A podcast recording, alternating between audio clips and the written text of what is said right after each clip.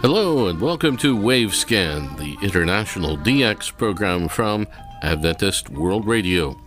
Researched and written in Indianapolis by Dr. Adrian Peterson, and produced in the studios of WRMI Shortwave in Okeechobee, Florida. I'm Jeff White. This is edition NWS 696 for release on Sunday, June 26, 2022. Coming up on Wavescan today, another radio wedding. We'll have the final part of Jonathan Marks's documentary about Radio Prague and our DX report from Australia.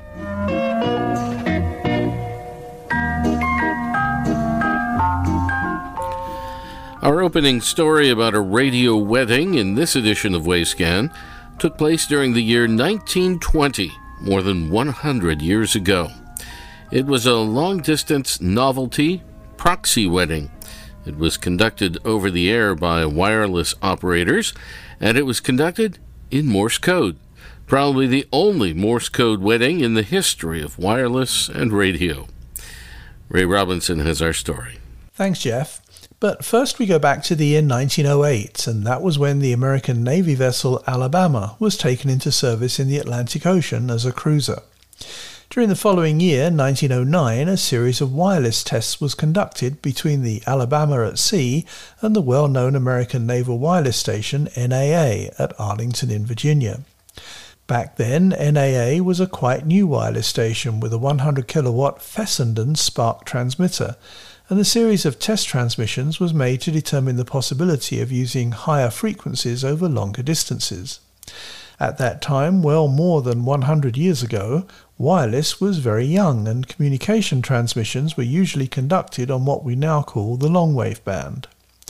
Interestingly, during the following year, 1910, another pioneer test was made from the Alabama, and that was the first launching of an airplane from a ship at sea. The aircraft was a primitive Curtiss Pusher biplane Model D, with the propeller behind the pilot, and the pilot for this now historic event was an American civilian, Eugene Ely. Pilot Eugene Ely loved fast driving in equally primitive motor cars, and in the afternoon of Monday, November the 14th, 1910, he made his now historic flight from a temporary wooden platform on the bow of the U.S. naval light cruiser Alabama. The airplane plunged downward as soon as it cleared the 83 foot long platform, and the wheels dipped into the ocean before rising. Ely's goggles were covered with spray, and he promptly landed on the nearby beach rather than circling the harbour and then heading for the Norfolk Navy Yard as planned. Ten years later, the wireless wedding was celebrated, with the bride, Miss Mabel Ebert, in the First Presbyterian Church at 2930 Woodward Avenue in Detroit, and the groom, Seaman John R. Wakeman, aboard the Alabama, a thousand miles from shore, now in the Pacific Ocean. The officiating minister in Detroit was Pastor C. E. Meares, and the event took place in July 1920, apparently simultaneously on both sides of the international dateline. As the officiating clergyman began his part in the religious service, his voice was conveyed over a telephone line to the telegraph office in the same city, Detroit. A telegraph operator then sent the information in Morse code over a telegraph line to the wireless operator at station NAJ in the Great Lakes Naval Training Station on Sheridan Road, north of the city of Chicago. The operator at station NAJ then resent the same information in Morse code to the cruiser Alabama way out there somewhere in the Pacific. Promptly at 8:30 a.m., the radio operator aboard the Alabama called Seaman Wakeman to the radio receiver, and the chaplain called the ship's crew to attention for the seaboard ceremony. As he received the information by Morse code, the radio operator then repeated the information verbally to John Wakeman and to the attentive crew members. The radio operator then turned the words of acceptance from John Wakeman into Morse code, which he transmitted back to station NAJ near Chicago, and station NAJ in Chicago then resent the same message in Morse code along a telegraph line to the telegraph office in Detroit. As soon as the message was written down on the telegraph form in Detroit, A messenger took it and rode on a bicycle back to the nearby Presbyterian church and delivered it to the officiating pastor, who then read it aloud to the bride and to the attending congregation. And then the jubilant festivities began. As one news reporter stated, the bride doesn't know when she'll next see her new husband, nor does she know where he is. And another news reporter stated, This is not the first wedding where the groom was all at sea and the bride was radiant.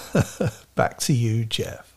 Thank you very much, Ray Robinson at KVOH Los Angeles, with our story of the Morse Code wedding. Well, today on Wavescan, we have the final part of a documentary from Jonathan Marks's Media Network Vintage Vault, dedicated to the late Ullrich Chip of Radio Prague. It's a short epilogue, actually. So you, you, you helped them uh, with, the, with the transmission? With the transmissions, yes. Uh, how did they put the modulation out on the transmitter? Well, the, the, everybody cooperated with them. Yeah. That was funny. Even the communists that were all over, you know, they, nobody dared to uh, act against.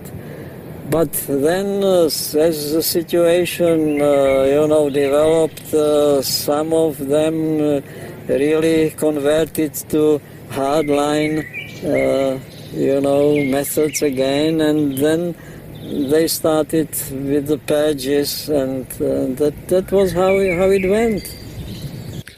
Ullrich passed away peacefully on July 27th, 2018, aged 87, we think, at his beloved country house where he enjoyed woodworking, guitar and country music, vintage graphics, photography, and time with his family.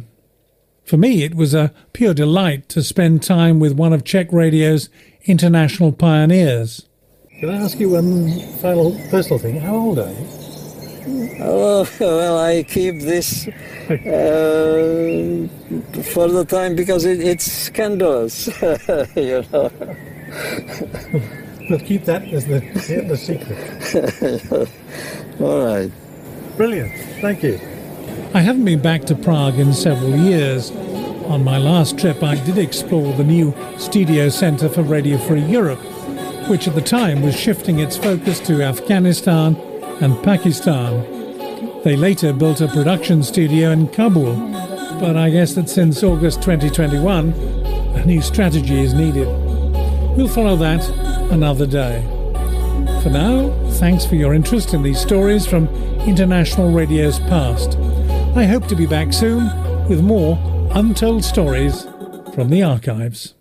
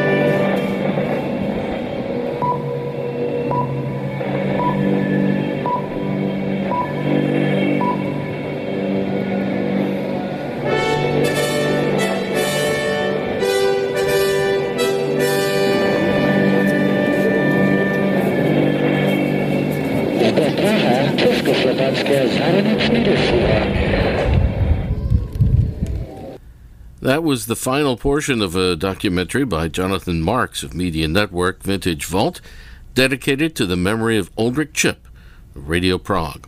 And we will remember Ullrich uh, personally. Uh, he was a good friend. Uh, we worked with him for many years on the HFCC, uh, the High Frequency Coordination Conference. He was the uh, chairman of the HFCC before I became chairman, and uh, he did so much to uh, promote frequency coordination among shortwave stations worldwide. We'll have another one of Jonathan's vintage programs coming up in the near future here on Wavescan. It will be from South Asia, and it will have a close connection to us here at Wavescan. If you want to find other programs from the uh, Media Network Vintage Vault, You can find them on the web at Jonathan Marks. That's J O N A T H A N M A R K S, all together, www.jonathanmarks.libsyn. That's L I B as in Bolivia, S Y N dot com. JonathanMarks.libsyn dot com. Occasionally, here on Wavescan, we have uh, some information for beginning shortwave listeners. And I'm going to read from a, uh, a new publication by Fred Osterman of Universal Radio in Ohio. He uh, wrote a book called Shortwave Listening Guide for the Eton Corporation, which uh, makes shortwave radios. And uh, this guide, I believe, goes out with people who buy the radios. And we start with the radio spectrum. Radio broadcasting can occur on long wave, medium wave, short wave, or very high frequency, VHF frequencies. The, the uh, low frequencies are basically from 30 to 300 kilohertz, medium frequencies from 300 to 3000 kilohertz. The high frequencies, or shortwave, are from 3 to 30 megahertz. And then very high frequencies, or VHF, is from 30 to 300 megahertz.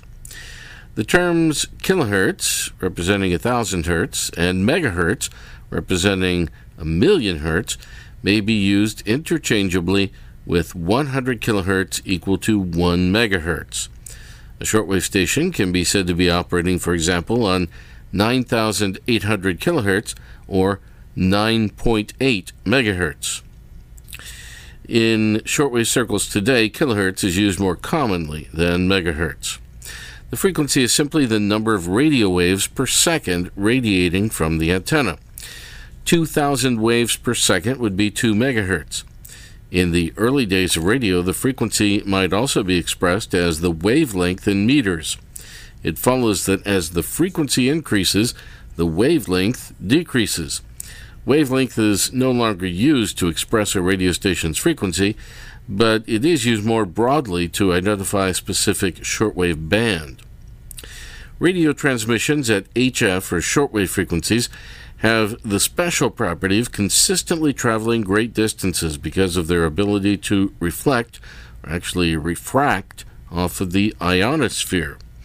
At higher frequencies, such as VHF, this rarely occurs. In the U.S., you will never hear a station from Africa on an FM radio, 88 to 108 megahertz, but you can regularly hear it on a shortwave radio from 3 to 30 megahertz. Now, there are three basic types of radio propagation ground wave, sky wave, and direct wave. Ground waves are most prevalent below 3000 kilohertz. This would include the AM broadcast band or medium wave and long wave stations. These signals have the ability to follow the curvature of the Earth. Skywave radio signals can be aimed upwards at the ionosphere, where, when conditions are right, they will bend or refract back down towards the Earth, providing long distance transmission. Multiple hops may occur. Skywave works best at night on frequencies under 12 megahertz, including medium wave. During the day, it works better on the higher frequencies above 12 MHz. The reflectiveness of the ionosphere depends on several factors. The largest influence is solar activity, which energizes the ionosphere to be reflective. Sunspot activity follows an 11 year cycle that can profoundly affect radio propagation. Now, direct waves are the norm above 30 MHz, VHF, UHF, etc. At these frequencies, a radio wave will typically not bounce back off the ionosphere. It will just keep going off into space. And unlike ground wave, these waves will not follow the curvature of the Earth. These transmissions are referred to as line of sight. Examples would include the FM radio band and TV. If your antenna cannot see the transmitter tower, reception will not occur. With this in mind, successful VHF UHF reception requires the antenna to be as high as possible. Shortwave listening is seeing a revival of interest as more people understand it as unfiltered, unstoppable, untrackable form of direct communications from the source to the listener. Internet traffic can be heavily censored or even shut down by unscrupulous regimes. It has happened countless times. Natural or man made catastrophes can also interrupt web availability. Anonymity on the web is also difficult to achieve.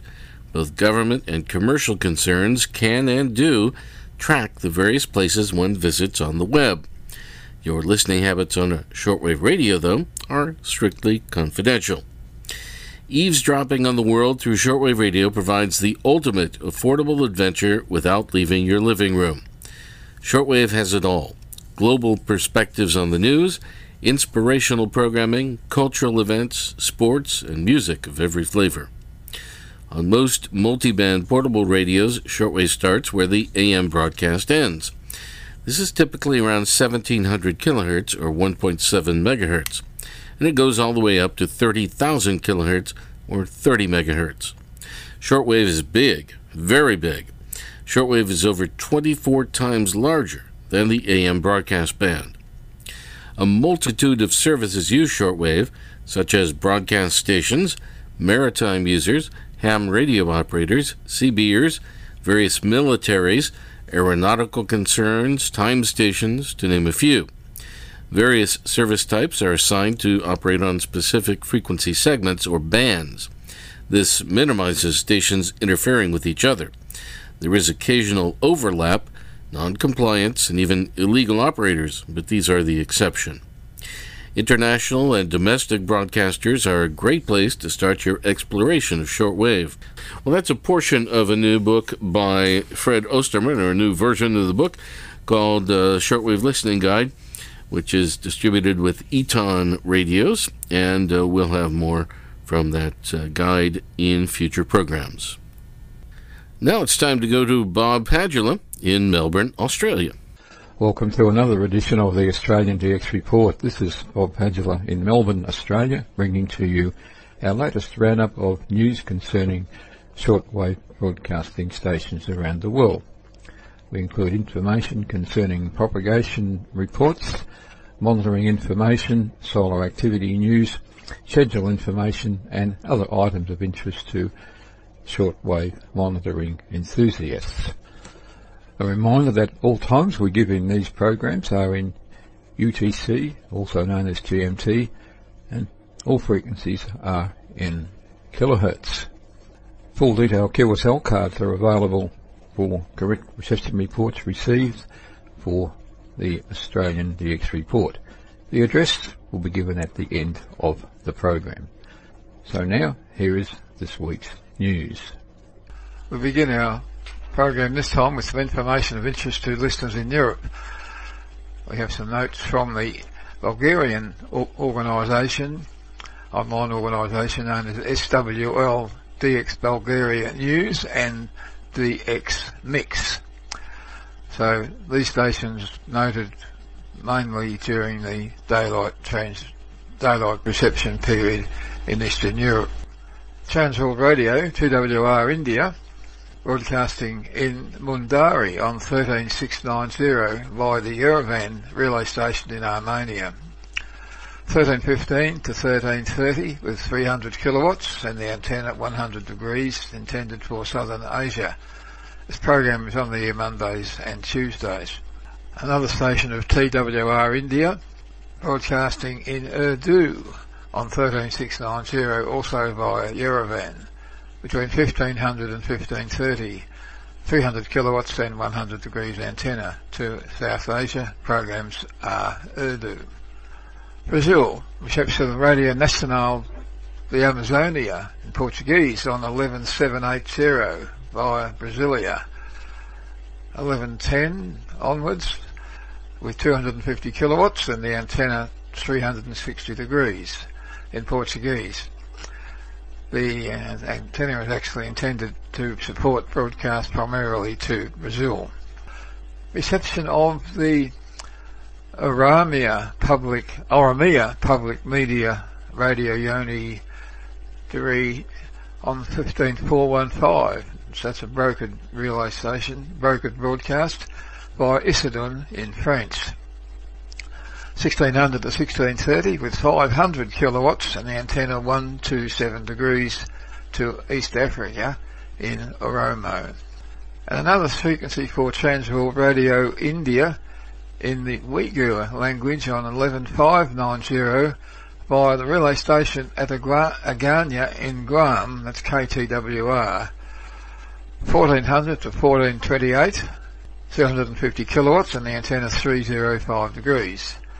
And very good reception in Europe, Mondays to Thursdays. And yet another frequency for Transworld Radio India in Kazakh on 11790 via KTWR relay, 1430 to 1445, 250 kilowatts and 305 degrees to Central Asia.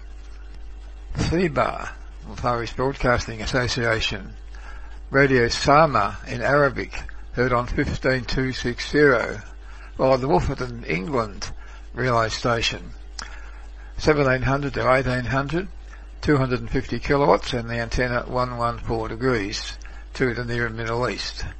And good reception in Europe. Reception of Adventist World Radio, AWR in Spanish on 5010 by WRMI, Okeechobee, Florida, 1100 to 1130, 100 kilowatts and 181 degrees antenna, broadcasting primarily to Spanish daily. Reception of Radio Prague in Spanish on 5010, also via WRMI, 1130 to 1200, 100 kilowatts and 181 degrees antenna to, to Central America. And also Ukrainian radio in English on 5010 from WRMI, 1200 to 1300, 100 kilowatts and 181 degrees to, to the Caribbean. Now, Bible Voice Broadcasting, another brokered station using 11590 via the Tashkent, Uzbekistan relay station, 1300 to 1330, 100 kilowatts, 066 degrees to Eastern Asia, Mondays to Wednesdays. And the religious station carrying Brother Stair broadcast or the Overcomer Ministry heard on 9290 from the Tashkent, Uzbekistan relay station between 1318 and 1329. 100 kilowatts and the antenna 076 degrees to northeast Asia and the voice of the Martyrs, another politically based brokered station on 7550, heard by the Tashkent relay station in Uzbekistan, 1530 to 1600, 100 kilowatts and 076 degrees. Programs in Korean, broadcasting to Northeast Asia. Some information now about solar activity from the Ionospheric Prediction Service, government organisation here in Australia from Sydney. Solar activity has shown no significant flare events. There are currently no significant sunspot groups on the visible solar disk, and there have been no significant Earth-directed CMEs observed recently. The solar wind speed in early June was mostly steadying, varying from 306 to 339 kilometres per second, mildly elevated after a, day or so. There is a possibility of a weak CME impact early in mid-June, which may slightly elevate wind parameters on the same day. And solar flare activity is expected to be predominantly at the RO level, possibly increasing shortly in the immediate future. There also appears to be a solar region behind the southeast limb of the Sun, which is likely to rotate onto the disk in coming days.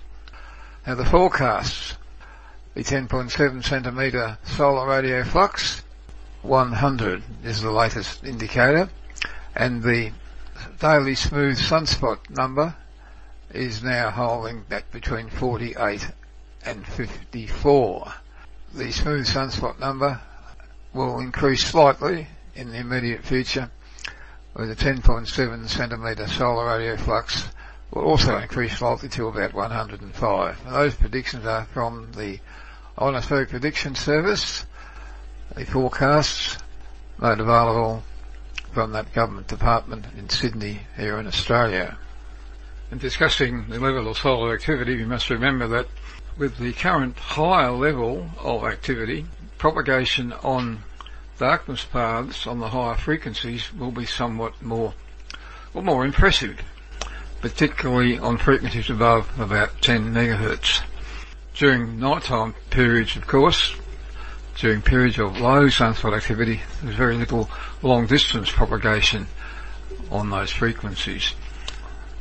So it looks like cycle 24, sunspot cycle 24 may have started, but there's real no, no specific information in the electronics literature, electronics literature about this having occurred. So we'll keep informed on that. Thank you very much, Bob.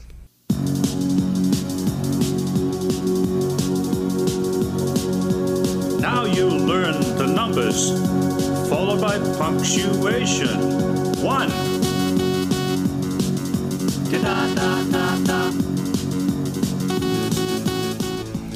And we end Wavescan today with Phil Kawa's Rhythm of the, Co- of the Code, the Morse code, in fact.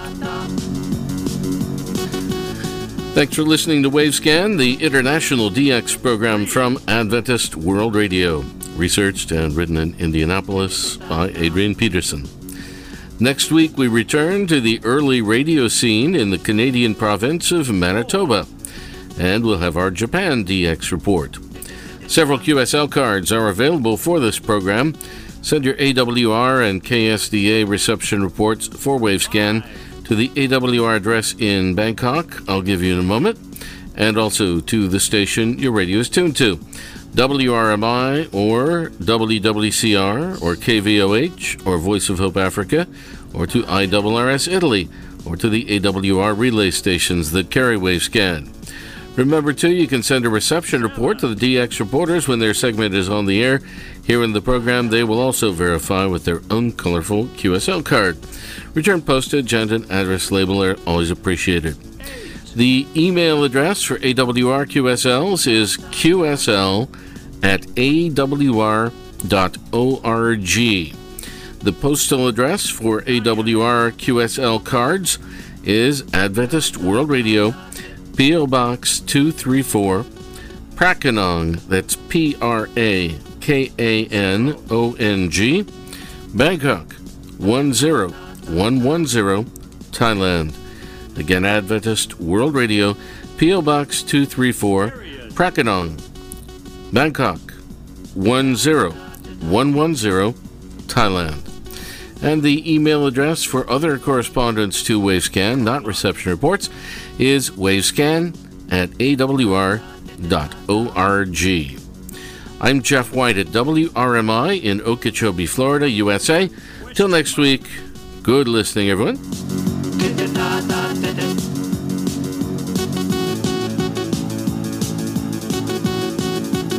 Double dash.